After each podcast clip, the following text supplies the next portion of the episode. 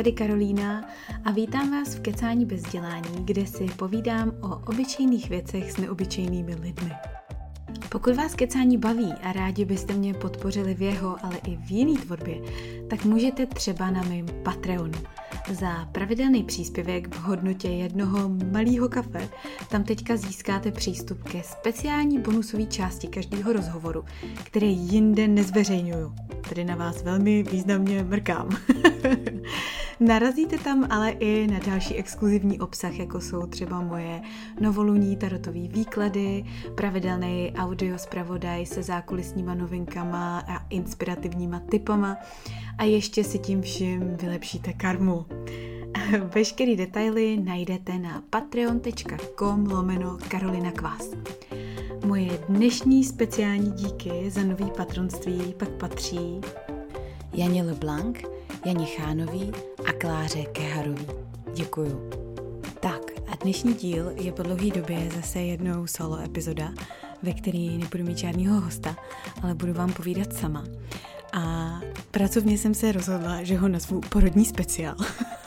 Což je úplně příšerný název. Takže předpokládám, že většinu z vás to odradí od dalšího poslouchání.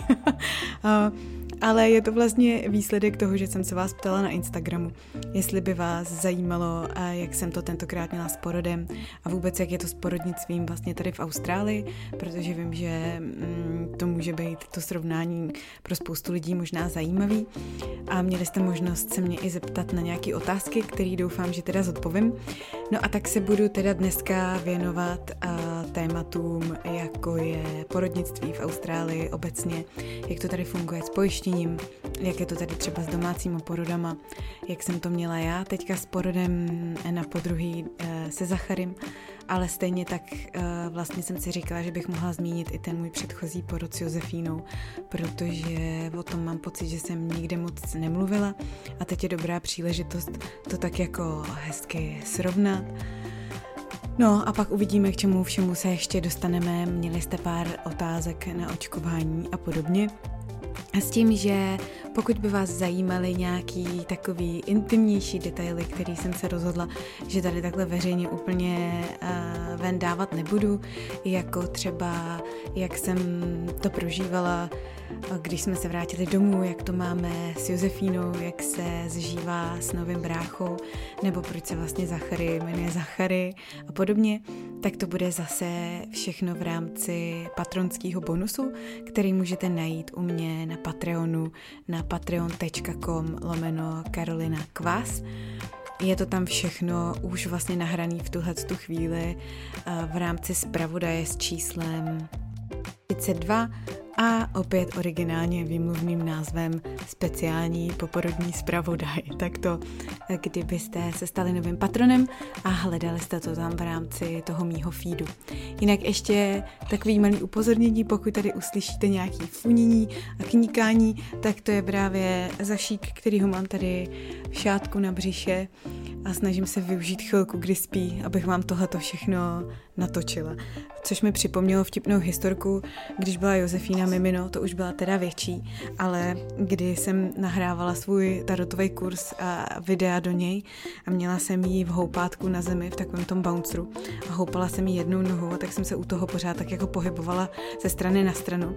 Akorát, že to na žádném z těch videí v tom kurzu ve finále vidět není, protože jsem tam jenom někde prostě jako od, já nevím co, mm, od prsou nahoru.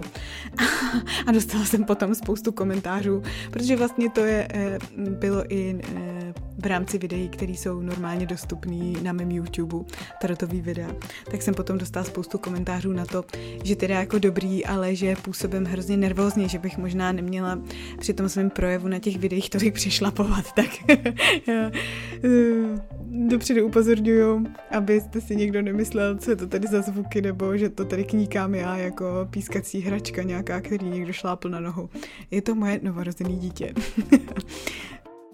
Tak jo, tak já asi začnu tím, jak přišel na svět Zašík. Eh, bude se to nějak prolínat eh, asi s mýma vzpomínkama na Josefínin příchod a uvidíme, jak se to celý vyvine, kam, kam, kam dospějeme.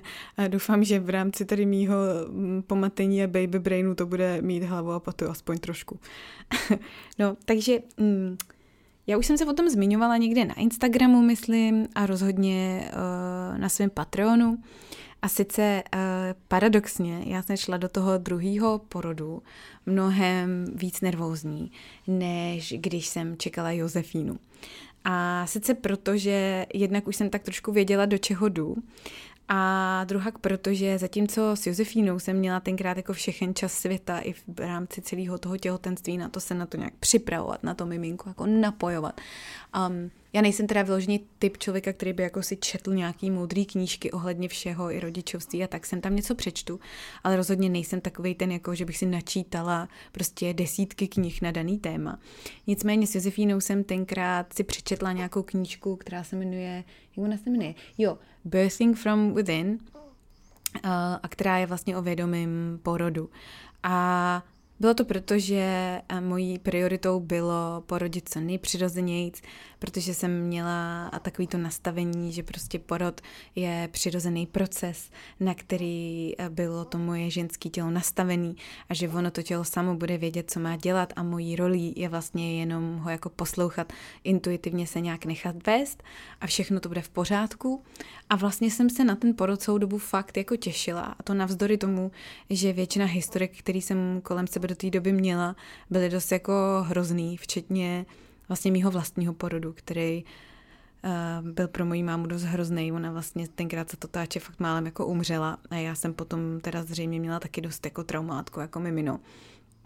Tak možná právě proto já jsem se hodila jako do toho úplně opačného postoje, kdy jsem se rozhodla, že tomu všemu budu prostě úplně plně důvěřovat a, a chtěla jsem porodit do vody, protože to je, že jo, ten v uvozovkách správný bio divožení uh, hippie porod, eh, který jsem měla napozorovaný a, eh, a naposlouchaný a načtený ze všech možných blogů a YouTube videí o přirozených porodech a podobně.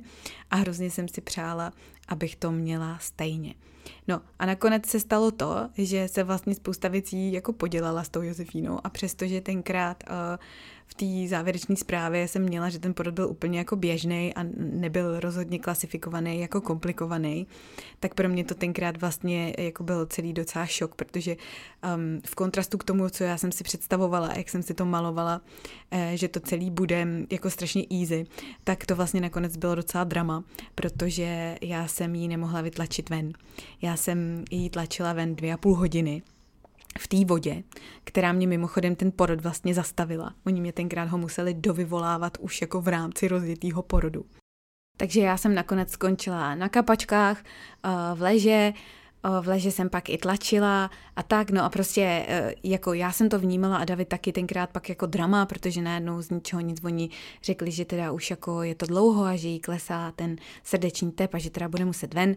No a nakonec uh, vlastně Josefína šla ven asistovaně takovou tou lavakovou pumpou na hlavičku, kdy ještě navíc na poprví, když ta lékařka jí jako tahla spolu s tou mojí kontrakcí ven, tak se jí ta pumpa oddělila od té hlavy, že ona odlítla ta doktorka prostě přes celý ten porodní sál a já jsem v tu chvíli měla pocit, že prostě to dítě musí mít stoprocentně utrženou hlavu, že to jako nemohlo v životě přežít, jo. Takže naštěstí se samozřejmě nic nestalo a na podruhý už jako vlastně šla ven, ale jako jak říkám, um, v kontrastu a v porovnání s tím, jak jsem si představovala, že to celý bude, to pro mě byl vlastně dost masakr. A já jsem si z toho celého odnesla takový trochu traumátko, o který jsem se zmiňovala i na Instagramu a rozhodně na svém Patreonu. A to souviselo právě s nějakým pocitem selhání uh, ohledně toho, že jsem nebyla schopná ji vytlačit ven, protože to jsem mm, jako vůbec ani se nad tím nezamýšlela, že by mohl být nějaký problém do té doby, protože přece jako co, no tak ji prostě vytlačíš to dítě, teď to je jako normální, na tom přece nemůže nic být, to tělo ti pomůže. A ze všech těch komplikací, které mě napadly, že by se mohly přihodit, tak tahle teda opravdu nikdy nevešla do mojí mysli. A, a já jsem to opravdu uh, vnímala jako nějaký svoje ženský selhání svým způsobem. A uvědomila jsem si to až teďka se Zacharem, jak to se mnou pořád jako bylo, protože právě, já to se vracím na začátek, jak se ten porod blížil, tak uh, jsem si uvědomila, jak se bojím zase tohodle, jo, že, že ho zase nebudu moc umět vytlačit a že zase jako nějakým způsobem selžu.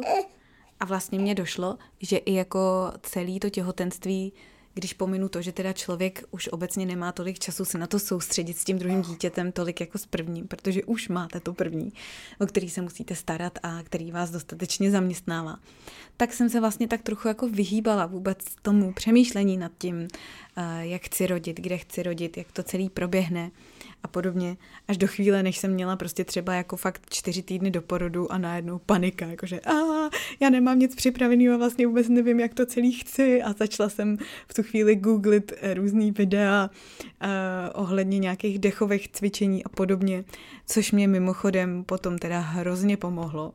A myslím si, a bavili jsme se o tom uh, s kamarádkou, že je jako několik typů žen, jo. Jedny, který se cítí víc v bezpečí a v pohodě, když se všechno načtou, nastudujou, a, a dopředu se jako připraví, informují se o všech možných scénářích a variantách a mají všechny možné plány B a C a D, a, protože díky tomu mají pocit, že mají věci trošku pod kontrolou a, a uklidní je to. A pak jsou opačný typy lidí, kteří tohle to vůbec nedělají, protože to naopak stresuje, e, jako číst si o všech těch možných variantách a scénářích, které by se mohly přihodit a jdou do toho prostě tak nějak jako intuitivně. No a pak e, je ta cesta uprostřed, že, jo? že jste tak někde jako mezi a myslím, že to mě přesně jako zasáhlo teď v tom druhém těhotenství, že jsem to celou dobu nechávala tak jako plynout, mimo jiné i protože prostě na to nebyl čas. A pak na poslední chvíli jsem najednou pocítila tu jako silnou touhu informovat se co nejvíc o všech možných věcech a, a možnostech a o tom, jak si to prostě můžu sama sobě ulehčit, abych měla pocit, že mám věci víc ve vlastních rukách. No. Takže s tímhle tím traumátkem, takovým jako malým, jsem eh, šla do toho druhého porodu a musím říct, že pro mě tentokrát ta zkušenost byla neskutečně hojivá a vlastně jsem si na základě ní i uvědomila, co všechno se s tou Josefínou tenkrát podělalo a, a že to vlastně vůbec jako nebyla moje vina. A zpětně zpětně jsem si tyhle ty svoje bolístky v sobě zahojila, protože to určitě znáte sami z mnoha různých situací, nemusí to být přímo navázaný na porod, ale někdy prostě racionálně víte, že některé věci jsou blbost, že třeba něco není vaše vina, nebo že to není o tom, že byste v něčem selhali, ale nemáte to prožitý emočně. Chápete to racionálně, ale prostě kde si uvnitř v té duši vás to pořád bolí, protože to nemáte prožitý. Nemáte ten prožitek toho, že tak, jak to bylo, nebo jak věci dokonce ještě pořád jsou, tak je to prostě v pořádku a že jste jako dost, i když je to tak, jak to je, jo. A se Zacharym jsme to vlastně měli tak, že uh, to bylo teda ve čtvrtek 18. března, uh, to bylo tři dny před uh, tím, kdy jsem měla termín tak jsem odpoledne dostala kontrakce, jsem cítila takový jako menstruační bolesti trochu. Vtipný bylo, že jsem si ten den koupila pastel, pastilky uh, z malinovníku a ještě jsem ze strany psala kamarádce, že určitě ten den začnu rodit, protože když jsem byla těhotná s Josefínou, tak jsme se tenkrát sešli s tohle kamarádkou na kafe. Ona mi nesla právě zase tyhle ty pastilky z malinovníku, jakože abych už se připravila na porod. A já jsem ten den dostala kontrakce a začala jsem rodit. No a co myslíte? Tentokrát to bylo úplně stejný. Takže to, co bylo původně jako vtip, tak se nakonec stalo samozřejmě realitou. Takže jsem si koupila pastilky malinovníku, ani jsem si opět žádnou nevzala a už jsem cítila, menstruační bolesti. A protože um, já je většinou normálně moc nemám, ani jako za normálních okolností, tak jsem věděla, že už se něco chystá. No a to bylo někdy asi ve tři odpoledne, nebo tak nějak. S tím, že uh, ty kontrakce mě začaly pomaličku sílit, někdy kolem pátý odpoledne a pak už v sedm večer byly takový jako docela znatelný. Ale, a to mám opět stejný, jsem to měla s Josefínou, Um, já jsem ty kontrakce měla v obou případech vždycky hrozně jako nepravidelný. Jo. A to jak v těch intervalech, tak v té intenzitě. Protože prostě mohla jsem je mít třeba jednou jako čtyři minuty od sebe, pak sedm minut od sebe, pak klidně osm minut od sebe, pak najednou pět minut od sebe. A intenzita byla taková jako umírněná a to se mi teď potvrdilo i na podruhý, že nevím, jestli je to tím, jestli mám nějaký jako vyšší práh bolesti, nebo prostě moje tělo zrovna takhle nějak reaguje. Ale jako moje zkušenost s těma porodníma kontrakcema ani v jednom případě nebyla, že by to byla nějaká strašná bolest, kterou nejde vydržet, ale spíš, že je to celý takový jako únavný. Um, kdybych to měla líp popsat, tak je to něco jako než že by to byla šílená bolest, který se potřebuju jako zbavit nebo potřebuju nějaký léky pro to, abych ji vůbec mohla zvládnout, tak to vnímám jako když prostě namáháte nějaký sval, což, což ve výsledku ta děloha je, že jo a ten sval se prostě unavuje a vy jste z toho vyčerpaný. Tak jako přesně tohle to je ten můj prožitek z toho porodu. No a protože to bylo takhle jako all over the place, ty kontrakce, vlastně až jako třeba do devíti do večera, tak jsem se začala soustředit už poučená z prvního porodu. Spíš na to, jak se cítím mezi nima.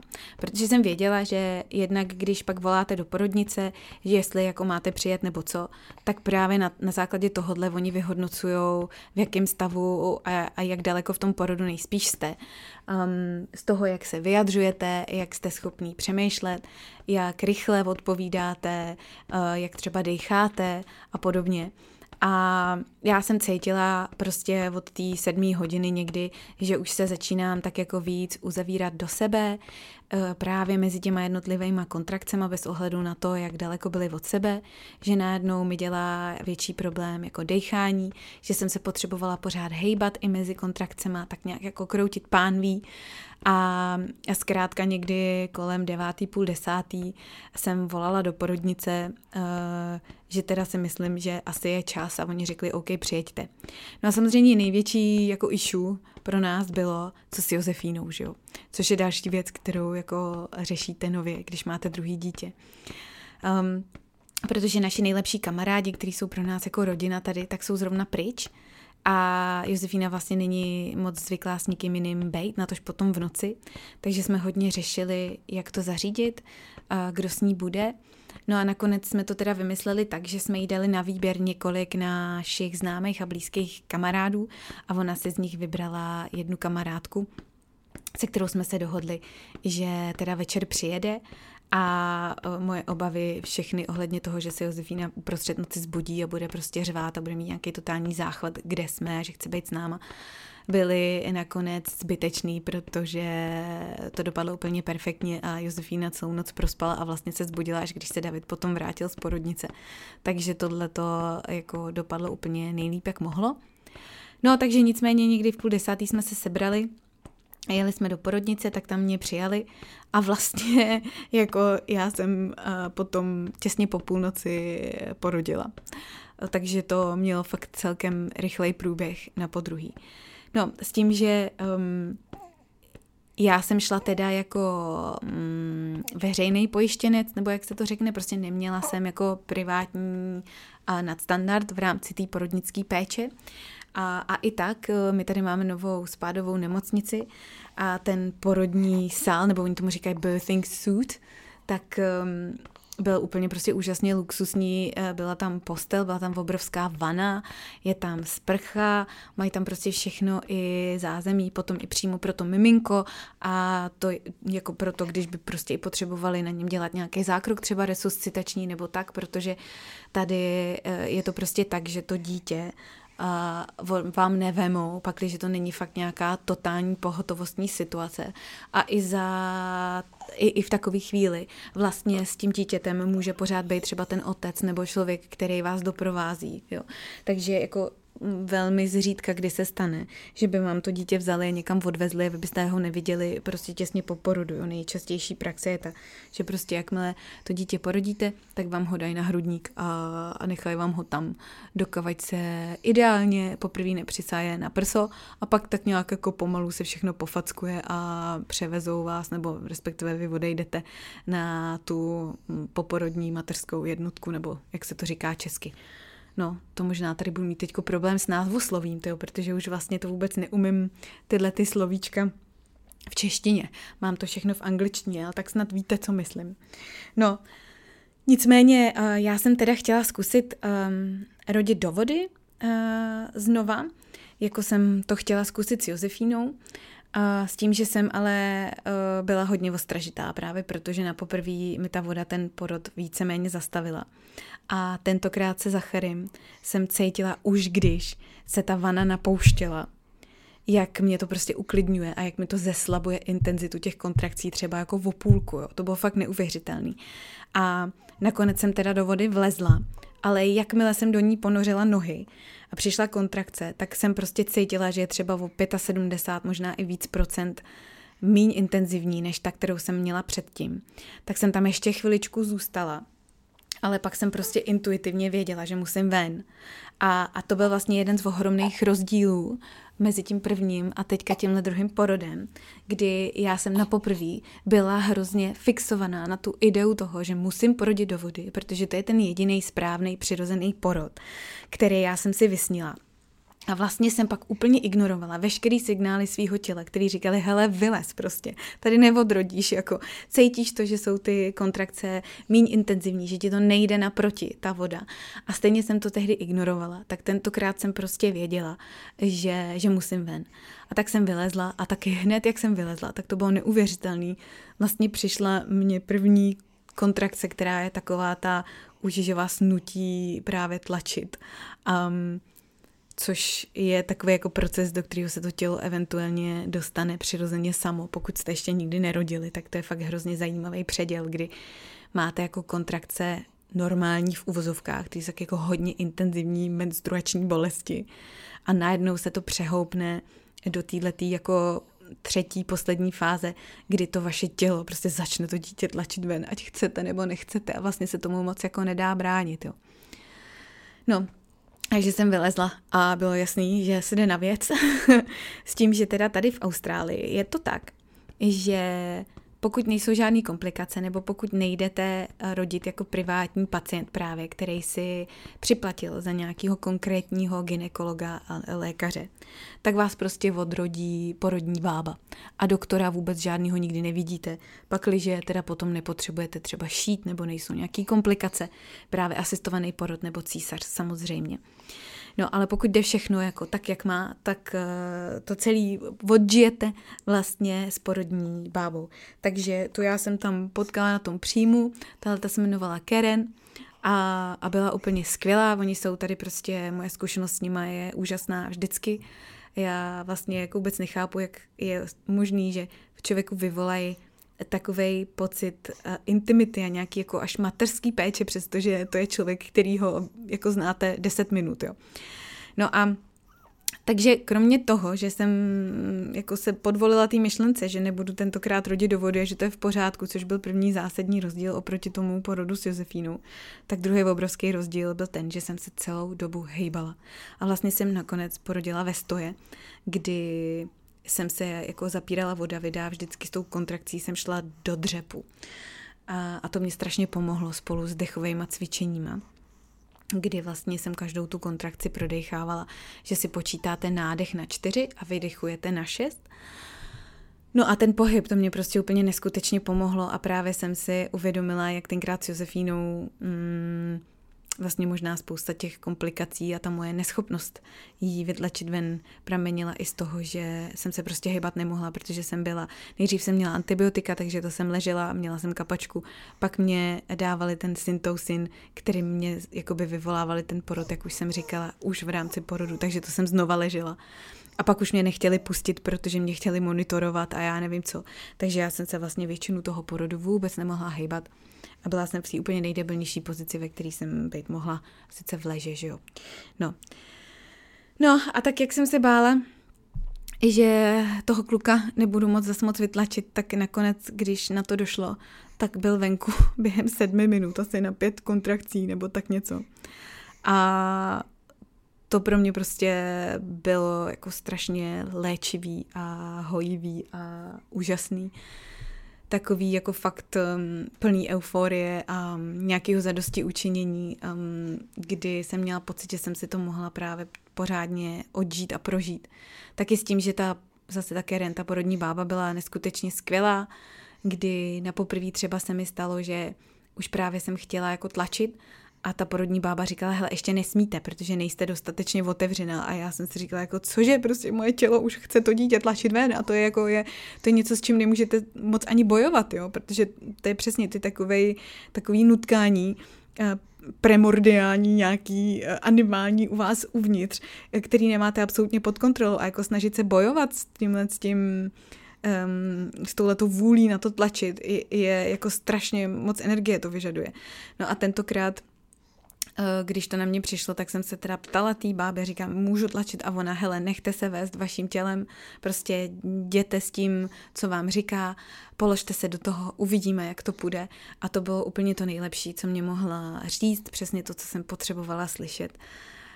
Vlastně mě jenom jakoby potvrdila, že můžu důvěřovat tomu svýmu tělu a, a ono se to všechno fakt odehrálo tak nějak jako samo až jsem vlastně na konci byla v šoku z toho, že už je to dítě jako venku, protože jsem byla právě připravená, že to bude prostě na x hodin nebo co.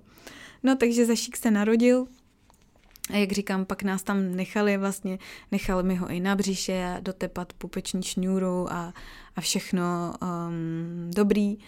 A já se vlastně pak rovnou zvedla, ještě v tom samém pokoji jsem si šla osprchovat a, a všechno. Um, a nakonec jsme byli v porodnici teda ještě asi dva dny, protože jsme měli trošičku problém, to jsem měla s Josefínou taky, aby se přisál na prso efektivně, protože kojení to je zase challenge sama o sobě, na kterou vás nikdo moc nepřipraví dopředu a může to být fakt uh, docela bolestivý očistec, než se spolu jako žijete. No ale každopádně ta péče celkově tady je uh, prostě skvělá a když jsem odcházela z porodnice, tak jsem vlastně se zase objímala tam se všema těma porodníma bábama, který se tam o vás starají a, a tak, protože to je tak jako emočně intenzivní zážitek, že prostě máte pocit nějakého napojení s těma lidma, hm, který vás tam za celou tu dobu navštíví a nějakým způsobem vám pomůžou. Um, Pár z vás se mě ptalo, jestli jsem neuvažovala o domácím porodu a jak to tady s těma domácíma porodama je. Uvažovala. Uvažovala jsem o něm v obou případech, protože doma, domácí porody jsou tady úplně normální. Eh, je tady vlastně ta britská tradice, převzatá v Austrálii, kde mm, v Británii jsou domácí porody taky běžný. A zase vyvěrá to z toho, že prostě tady je normou, že mm, se o ty porody starají ty porodní báby a ne lékaři, který teda přijdou až ve chvíli, kdy je to fakt jako nějak nevyhnutelně potřeba. Jediný, co mě uh, na poprví, na poprví odradilo od toho domácího porodu, byla cena, protože na rozdíl od té péče nemocniční si eh, tu domácí porod s tou vlastně soukromou porodní bábou musíte zaplatit, protože oni fungují jako eh, soukromí subjekty a stojí to něco kolem 6 tisíc dolarů, což tenkrát s Josefínou mi přišlo jako fakt hodně peněz. Takže jsme do toho nešli. No a teď na podruhý jsem to zvažovala, ale vlastně nakonec právě v důsledku toho, že jsem z celého toho procesu měla mnohem větší respekt a strach než na poprví, jsem se rozhodla, že radši půjdu do nemocnice, protože jsem prostě člověk, který je přirozeně dost nervák a věděla jsem, že se budu celkově cítit víc v bezpečí, um, když budu vědět, že tam je to zázemí, který v případě potřeby bude potřeba.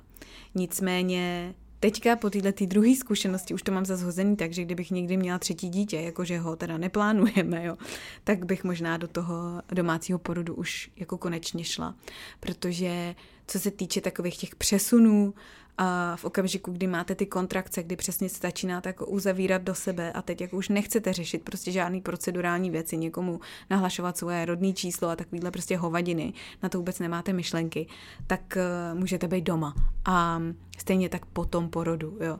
Že nemusíte s nikým jako sdílet pokoj a poslouchat, jak tam brečí nějaký cizí miminko, nemůžete se vyspat, a podobně. Což na jednu stranu může být fajn, že ten pokoj s někým sdílíte, protože jako slyšíte a vidíte na vlastní oči, že vlastně někdo řeší úplně ty samé problémy jako vy, což je zase léčivý samo o sobě. Nicméně, co se týče nějakého jako fyzického odpočinku a tohohle pohodlí, tak samozřejmě ten domov vám vůbec nic nenahradí. Jo. Takže to by bylo, co se toho a porodu a mm, týče. No pak jsem vám chtěla ještě říct něco málo o jako porodnictví obecně tady. Mně přijde, že mm, ta lékařská péče tady je celkově taková jako uvolněnější a méně medicalizovaná, než je v České republice. Um, nevím, jak je to teď, protože už prostě 8 let v Čechách nežiju, jo. Ale přijde mi, že tady se s tím tolik necrcají, jako u nás v Čechách, což může být výhoda, já to tak vnímám, protože já jsem jedna z těch lidí, která jako ráda bere odpovědnost za vlastní um, zdraví sama na sebe a neočekávám, že půjdu k lékaři, jako když vezete auto do autoservisu, on mi tam prostě něco předepíše, já to budu brát a podobně. A mám radši, když se na věci eh, člověk může dívat trošku víc holisticky. Na druhou stranu si uvědomuju, že jsem vlastně jako fakt zdravý člověk, a který nemá žádný komplikace, problémy, nepotřebuje žádný speciální procedury ani péči. A umím si představit, že pro lidi, kteří nějaký takovýhle speciální nároky uh, mají nebo potřeby, tak eh, to pro ně naopak může být frustrující, protože jim potom přijde, že eh, je to tady takový jako lážo plážo, mouchy sněste si mě a nikdo se o vás pořádně nepostará, což teda přeháním samozřejmě, jo. Ale mm, Příkladem budíš teda právě třeba ta péče v tom těhotenství, kdy kor teďka na podruhý už vlastně vás monitorují ještě mnohem méně než na poprví. Um, a sice tady to funguje tak, že v těch úplně ranních fázích uh, těhotenství se o všechno stará obvodák, takzvaný GP. A vy vlastně ginekologa vůbec nevidíte za celou dobu, pakliže opět a nemáte připlacenou jako privátní péči a nemáte nějakého svého soukromého lékaře, anebo pak, když neřešíte vyloženě nějaký problém, který se v průběhu toho těhotenství objeví. Protože tady ten systém funguje tak, že vlastně všechno řeší obvodáci a ty vás odreferují k takzvaným specialistům, což jsou všichni, kdo mají nějakou medicínskou specializaci a tam potom taky ale náležitě platíte um, protože všichni tyhle specialisti jsou neskutečně drahý a musíte vždycky projít nějakou jako úvodní konzultací, um, která stojí třeba taky 500 dolarů a tady ten systém veřejného pojištění vám část té částky proplatí, ale jako rozhodně ne celou. No a potom s každou další návštěvou toho lékaře je to podobný. Takže zatímco třeba návštěva toho obvodáka tady stojí zhruba nějakých 85 dolarů, bez ohledu na to, jak dlouho tam jste, jestli pět minut nebo půl hodiny. Um, a v, v rámci Medicare, což je jméno tady pro to veřejné pojištění, který si platíte uh, z daní, tak eh, vám proplatí asi půlku. Ale když jdete k nějakému specialistovi, tak záleží, co to je za specializaci, ale jedna takováhle návštěva toho lékaře, která opět jako může trvat klidně prostě jenom blbých 10 minut, tak vás stojí řádově už několik stovek dolarů. Jo. Um, a ten Medicare vám jako zase něco vrátí, ale vrátí vám třeba půlku nebo byť i tři čtvrtě. Takže pokud tam musíte jako docházet pravidelně a nejste člověk, který jako má nějak super hodně peněz, tak uh, se vám to docela prodraží. Stejně to tady uh, platí i s ultrazvukama. Uh, ty si taky všechny částečně proplácíte. Můžete si teda vybrat, k jakému providerovi nebo poskytovateli zajdete i na základě ceny. A s tím, že všeho všudy za normálních okolností máte ultrazvuky 3, pokud se nepletu. Jo. A sice první je takový ten datovací ultrazvuk, kdy se vám podívají prostě na to, jestli tam vůbec ten plot je a jak je zhruba veliký, to je někdy do těch prvních šesti týdnů těhotenství. Pak je ten druhý, ten je kolem toho 9. až 12. týdne, to je takový ten, kde zjišťují, jestli nemá to miminko predispozice um, na nějaký genetické choroby. No a pak eh, je poslední, ten je někdy v tom 20. týdnu nebo kdy, a to je takový ten morfologický velký ultrazvuk, kdy se koukají na všechno, jestli má všech pět prstíčků a uška a já nevím co všechno a můžou vám říct, i, co je to za pohlaví a podobně. No a tím to končí. Víc ultrazvuků už uh, prostě nemáte. A uh, docházíte od nějakého, mám pocit, 15. týdne potom už ne k obvodákovi, ale přímo do porodnice, kterou si vyberete, že v ní chcete rodit, a nebo teda k tomu svýmu soukromému ginekologovi. S tím, že já jsem se na to teďka dívala a teď na podruhý eh, se Zacharym jsem v té nemocnici byla všeho všudy pětkrát um, na kontrole, a tam vždycky přijdete a je to jako jenom velmi základní, prostě změřejí vám tlak, zeptají se vás, uh, jak vám je, jestli vás něco trápí, jestli nemáte nějaké otázky, pak vám změří břicho, a naměří jenom takovým tím úplně základním uh, ultrazvukem bez obrazu, ale jenom se zvukem srdeční tep tomu miminku a zase jdete domů. a nic víc, nic míň. Koukala jsem, že s Josefínou jsem těch návštěv v té nemocnici měla víceméně dvakrát tolik, asi deset, takže tam se to uh, monitorovalo mnohem víc. Já si to nepamatuju, že bych tam bývala chodila takhle často, ale mám to v té kartě napsaný. Tak uh, je to asi proto, aby prostě věděli, že jako prvomatka jste v pohodě. Oni se vás ptají i na mentální, psychický zdraví, na domácí násilí a snaží se podchytit i takovéhle věci zavčas. No, takže uh, to je, co se té uh, péče tady týče, jak jsem říkala, všechno pak řeší i porodní báby. Uh, doktora v zásadě za celou dobu vůbec nevidíte. A co se týče té tý postporodní péče, tak tam je to taky super, protože vy vlastně ve chvíli, kdy odejdete z porodnice, tak vás potom ještě třikrát navštíví uh, porodní báby doma. Jednou dva dny potom, co jste odešli z porodnice, potom další tři dny na to. Přičemž uh, zase vlastně jenom jako kontroluju, jestli jste v pohodě, v jakém vlastně jako žijete prostředí, jestli uh, jste v bezpečí, jestli je to dítě v bezpečí um, a poradí vám s kojením, poradí vám s čímkoliv, co zrovna potřebujete nebo řešíte. Uh, můžou se podívat i na vás, jestli máte nějaký stahy pošití a podobně. Zvážejí vám to mimino a, a přijdou takhle třikrát a pak už je to vlastně na vás, kdy se všema problémama, který se případně vyskytnou, tak zase už chodíte za obvodákem. Tam jdete i na tu šestinedělní prohlídku, jak vy jako matka, tak i to mimino. Takže všechno převážně na bedrech těchto těch zaneprázdněných chudáků. Což mi přivádí teda ještě uh, k tomu, že trošku rozvedu to pojištění.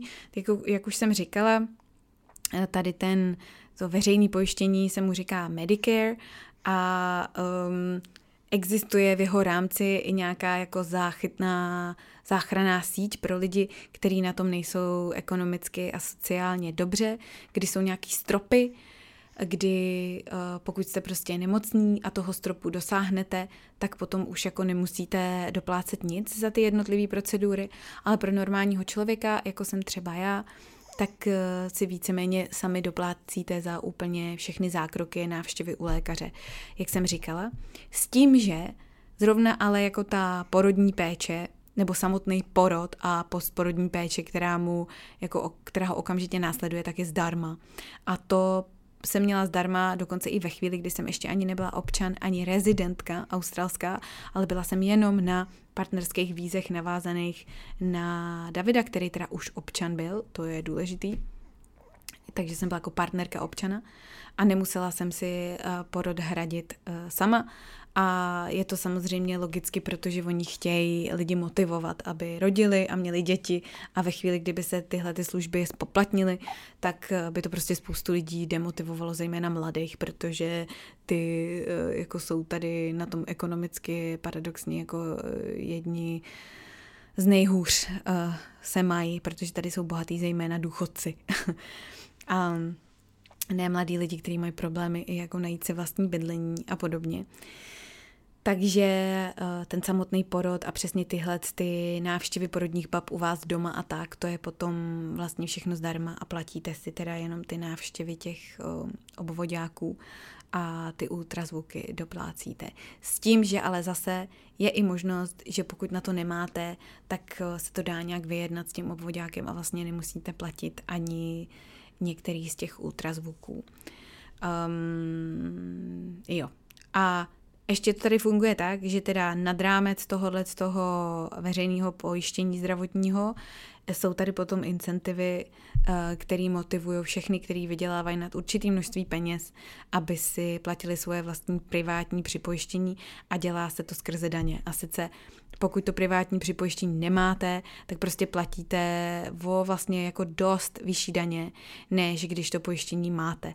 A jde jim hlavně o to, abyste byli krytý v případě, že potřebujete právě odvést do nemocnice a v té nemocnici pobít z jakýhokoliv důvodu, protože to je evidentně teda jako velmi drahá péče a vy můžete mít jenom nějaký základní privátní připojištění, který pakliže pokrývá tohleto, ten případný pobyt v nemocnici, tak uh, díky tomu máte nějaký úlevy na daních. Um, upřímně, mně to přijde jako celkem smysluplný systém. Rozhodně mi to teda dává větší smysl než to, co máme doma v Čechách, uh, protože mám pocit, že když je jenom to veřejné zdravotnictví, tak to vede jako k neskutečnému nadužívání a plejtvání těma zdrojema, které v tom systému jsou.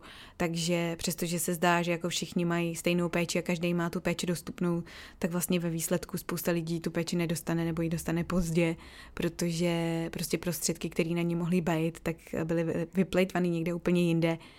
Vy takový jako zbytečný návštěvy doktora, který odpadnou ve chvíli, kdy máte zaplatit 30 korun, eh, pokud k tomu doktorovi jdete. A je hrozně zajímavý, jak je tohleto fakt jako kulturně, sociokulturně ovlivněný, jak u nás byla tenkrát pomalu fakt revoluce za ty lékařské poplatky 30 korun u doktora, protože prostě jsme z toho socialismu zvyklí, že tyhle ty věci máme jako zadarmo, i když to samozřejmě není pravda, protože je platíme z daní, že jo, kterým se říká pojištění, ale vůbec to pojištění není, jsou to normální daně tak tady je naopak jako nemyslitelný, že byste si za tuhle tu službu lékařskou nezaplatili, protože za co jiného byste si měli platit, než za vlastní zdraví, že jo. A ještě jako je dobrý, že po každý ten účet dostanete, takže vidíte, kolik reálně ten váš zákrok stojí, jo. Což mi přijde, že jako je taky, taky dobrý. Jak říkám, mm, tuhle tu perspektivu mám já ze své pozice člověka, který je relativně zdravý, chápu, že pokud je někdo nemocný a potřebuje jako konstantní péči, která vyjde na hodně peněz, tak má na to náhled asi trošku jiný. Ale to je jenom tak jako pro srovnání. Jinak teda další věc, která je tady perfektně podchycená v rámci té postnatální péče, je podpora v kojení. Protože to, pokud už svoje děti máte, tak nejspíš sami víte moc dobře, že je často dost překvapivě problém, na který vás dopředu nikdo nepřipraví, protože všichni se soustředí jenom na porod a na kojení nikdo a přitom je to docela jako dlouhý proces učení, jak z vaší strany, tak i ze strany toho miminka, než se spolu nějak se synchronizujete. Pro mě bylo třeba teďka překvapivý, že vlastně i na podruhý, i s druhým dítětem, kdy už jsem si celým tím procesem jednou prošla, tak jsme zase prostě měli problémy a trvalo mě fakt docela dlouho, jako přes týden, než se to celý nějak stabilizovalo. Protože mě to kojení prostě hrozně bolelo a malej se jak přisál, ale přisál se blbě nebo respektive technika, kterou jsem eh, měla, nebo na kterou jsme si tak nějak jako přirozeně naskočili, prostě nebyla ideální, byla pro mě bolestivá a nebyla úplně efektivní a úplně stejný problém jsem měla s Josefínou, kdy tam měla ještě takovou tu zkrácenou úzdičku na jazyku, takže to potom jsme řešili i, i že jí to museli přešmiknout. No a zkrátka prostě tohle je celý jako téma samo o sobě, kojení, že jo. A tady a kladou docela dost velký důraz na to, aby ta zkušenost, kterou si ta matka finálně z tohohle toho odnese, byla prostě pozitivní a snaží se motivovat ty mámy, aby fakt kojili a kojili co možná nejdíl to jenom jde. A mm, přecházeli na tu, na sunar, nebo jak se tomu říká česky, angličtině se tomu říká formule, no, no prostě na um, umělou kojeneckou stravu, jenom fakt v případech, kdy víceméně není zbytí. Takže tady je, je celá síť různých jako neziskových nebo vládních organizací, který se zabývají kojením. Je tady 24-hodinová uh, kojící linka, prostě taková hotlinka, na kterou můžete zavolat, když máte nějaký problém. Tam uh, fungují dobrovolníci, který vám přesně poradí, co máte dělat a jak co případně zahojit nebo co vyzkoušet za kojící pozice a podobně. S tím, že právě ty porodní báby, co přijdou za váma třikrát domů hned po porodu, tak jsou často i laktační konzultantky, takže taky vám jako pomůžou. Právě mě zachránila uh, tentokrát se Zacharem porodní bába od hrozných bolestí a jako krvácení a takže mě přinesla um, prostě nějaký věci a, a rady, jak na to a fakt nevím, jestli bych uh, to bez ní dala, protože už jsem byla docela zoufalá a jak říkám, to už mám druhý dítě. Takže v tomhle je to fakt perfektní, že se člověk má vždycky na koho obrátit. Fungují tady i takový jako otevřený kojící kliniky v uvozovkách, které zase jsou většinou provozovaný tady nějakou obcí nebo nějakou neziskovkou a mají prostě určitý dny v týdnu otevřeno a vy tam můžete takzvaně dropnout, prostě tam přijdete, řeknete jim, co máte za problém, oni se na vás podívají, jak eh, to s tím miminem zvládáte, což je super, protože vás prostě přitom vidějí, můžou vám názorně ukázat, co a jak máte dělat jinak a jako spoustě lidem to fakt um, zachránilo uh, kojení prsa.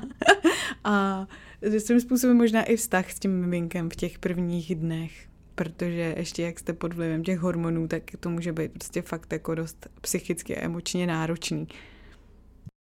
No, další věc, která vás docela dost zajímala, tak bylo očkování a jak to tady s ním je a jak to celý funguje. Tak uh, očkování tady v Austrálii u dětí není povinný, nicméně víceméně je, protože pak, když nemáte dítě navočkovaný, tak ho prostě nemůžete dát do žádné instituce, do žádné školky a vůbec nikam vlastně na hlídání, protože tady ten systém těch školek a různých jesliček je celkem sofistikovaný, je tady jako strašný, strašná spousta vlastně úrovní a různých institucí, do kterých můžete ty děti dát, protože tady chodí matky zpátky do práce mnohem dřív než u nás, jako ostatně asi všude jinde ve světě.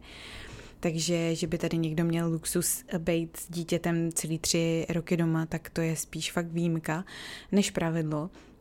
Fungují tady eh, takzvaný daycares, což jsou vlastně něco jako jesle lomeno školky, respektive jesle, který plynule přecházejí do školek, protože tam můžete dát děti už od, mám pocit, tří měsíců věku, takže jsou tam jako úplně maličký miminka až po děti, které jsou vlastně předškolního věku, což znamená do nějakých pěti let, protože tady chodí na první stupeň děti už od pěti.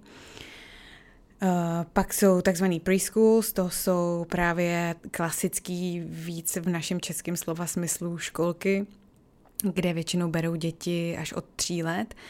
A s tím, že tyhle ty preschools jsou většinou otevřený jenom jakoby na půl dne, to znamená od 9 do 3, zatímco ty daycares jsou už otevřený třeba od 6 do 6, to znamená prostě, když někdo pracuje od brzo od rána nebo dlouho do odpoledne, tak své děti dává spíš tam. My máme Josefínu právě v té preschool, protože oba s Davidem děláme z domova, protože já jsem nějak ji nechtěla někam posílat před tím třetím rokem života. No ale pak tady ještě fungují i takzvaný family daycares, což jsou vlastně takové soukromé školky, které provozují většinou samým nějaký matky dětí u sebe doma a mají to nějakým způsobem licencovaný a je to většinou tak, že je tam jenom pár dětí, třeba pět, šest dětí, prostě tolik, kolik ta daná osoba zvládne uh, rarachu mít na jednom místě. No ale na všechny tyhle ty úrovně a instituce se vztahuje to, že tam musí mít děti očkování, jinak by tam správně neměly být. Dřív to bylo tak, že tam chodit mohli, ale rodiče nedostávali příspěvek od státu, protože zase stejně jako s tou lékařskou péčí, tak i třeba právě školky jsou tady všechno soukromí instituce, za který normálně vyplatíte prostě nějakou denní rentu. No, s tím, že dřív to právě bylo tak, že když jste měli dítě naočkovaný, tak vám stát proplácel, já nevím, teď eh, plácnu, protože to nevím přesně, abych pravdu řekla, ale třeba 50% za každý den. A když jste to dítě naočkovaný neměli, tak jste prostě sami platili z vlastní kapsy tu plnou cenu. No a někdy před dvěma rokama mám pocit, že to bylo uh, prošla nová legislativa, která tohle to úplně smetla ze stolu a udělala to tak, že prostě dítě nesmějí už vůbec vzít, pokud není naočkovaný. Takže Povinný to není, jako nepřijde na vás sociálka, nesebere vám dítě, když ho nemáte neočkovaný, nicméně jako všechno je zařízený tak, aby vás to víceméně donutilo to dítě naočkovat. No a první vakcína, kterou může to dítě obdržet, tak je proti žloutence typu B a to jako okamžitě po narození s tím, že tam se vás ptají zase v té porodnici a podepisujete i papír se souhlasem, jestli chcete, aby to dítě naočkovaný bylo nebo nebylo, s tím, že většinou to jako respektujou, ať se rozhodnete jakkoliv, vůbec se s váma o ničem nedohadujou.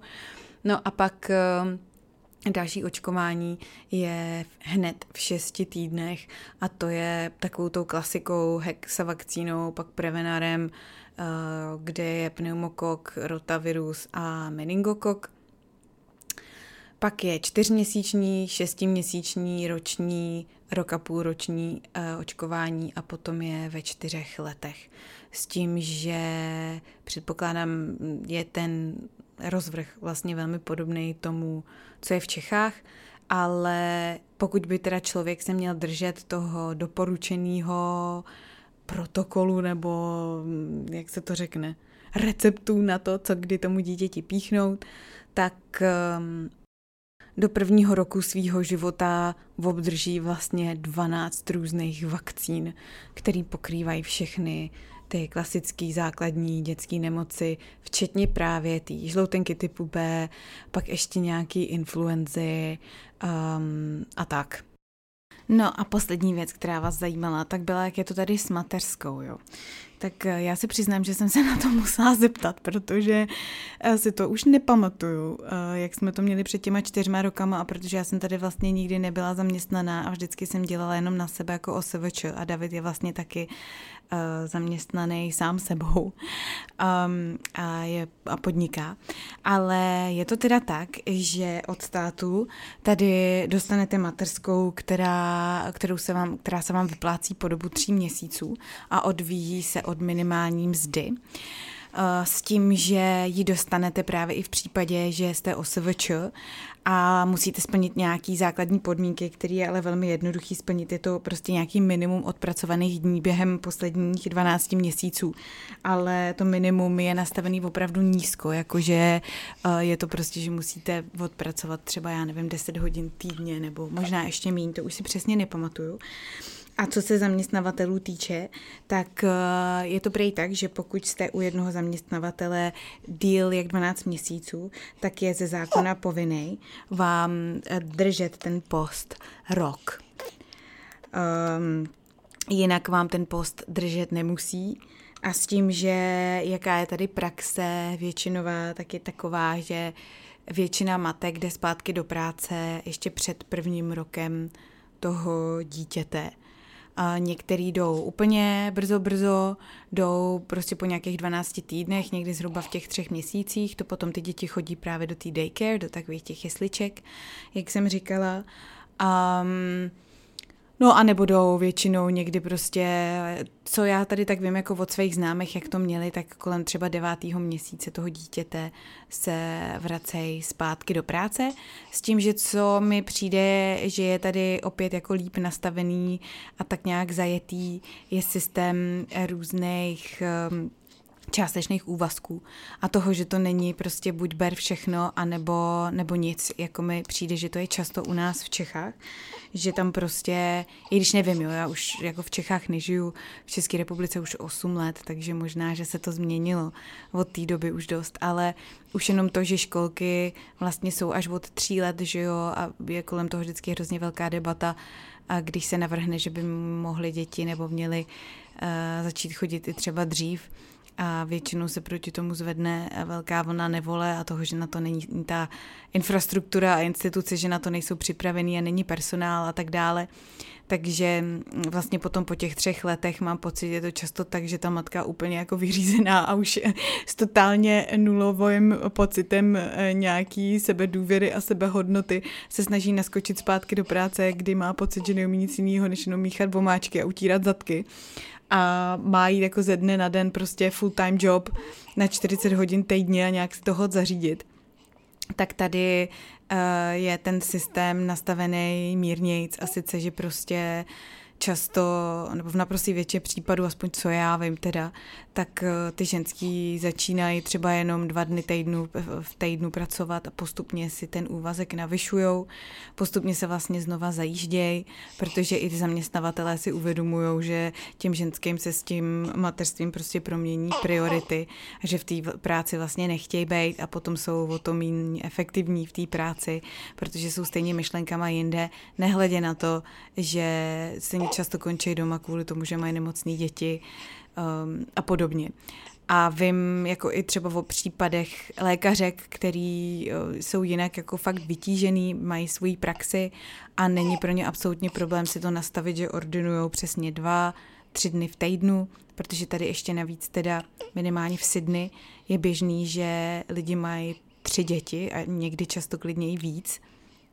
Takže všichni jako chápou, že tohle všechno skloubit dohromady je docela písemka.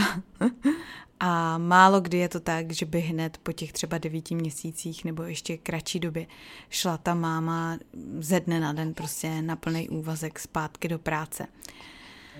Takže to je ještě k mateřský, no a já mám pocit, že tím jsem to celý tak nějak jako vyčerpala, minimálně teda otázky, které jste mi naposílali, tak mám pocit, že jsem snad nějak pokryla.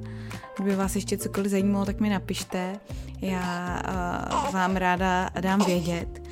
No a tak, tak jo, tak to je asi všechno. Já tady jdu se věnovat zase mateřství, protože se mě tady už dožaduje, prděla. A vám přeju, abyste se měli krásně a i navzdory situaci, která u nás v České republice pořád panuje, tak jste zůstávali v pozitivním optimistickém duchu. Tak jo, tak se mějte bájo. A zase za měsíc ahoj, i tady od Zacharyho.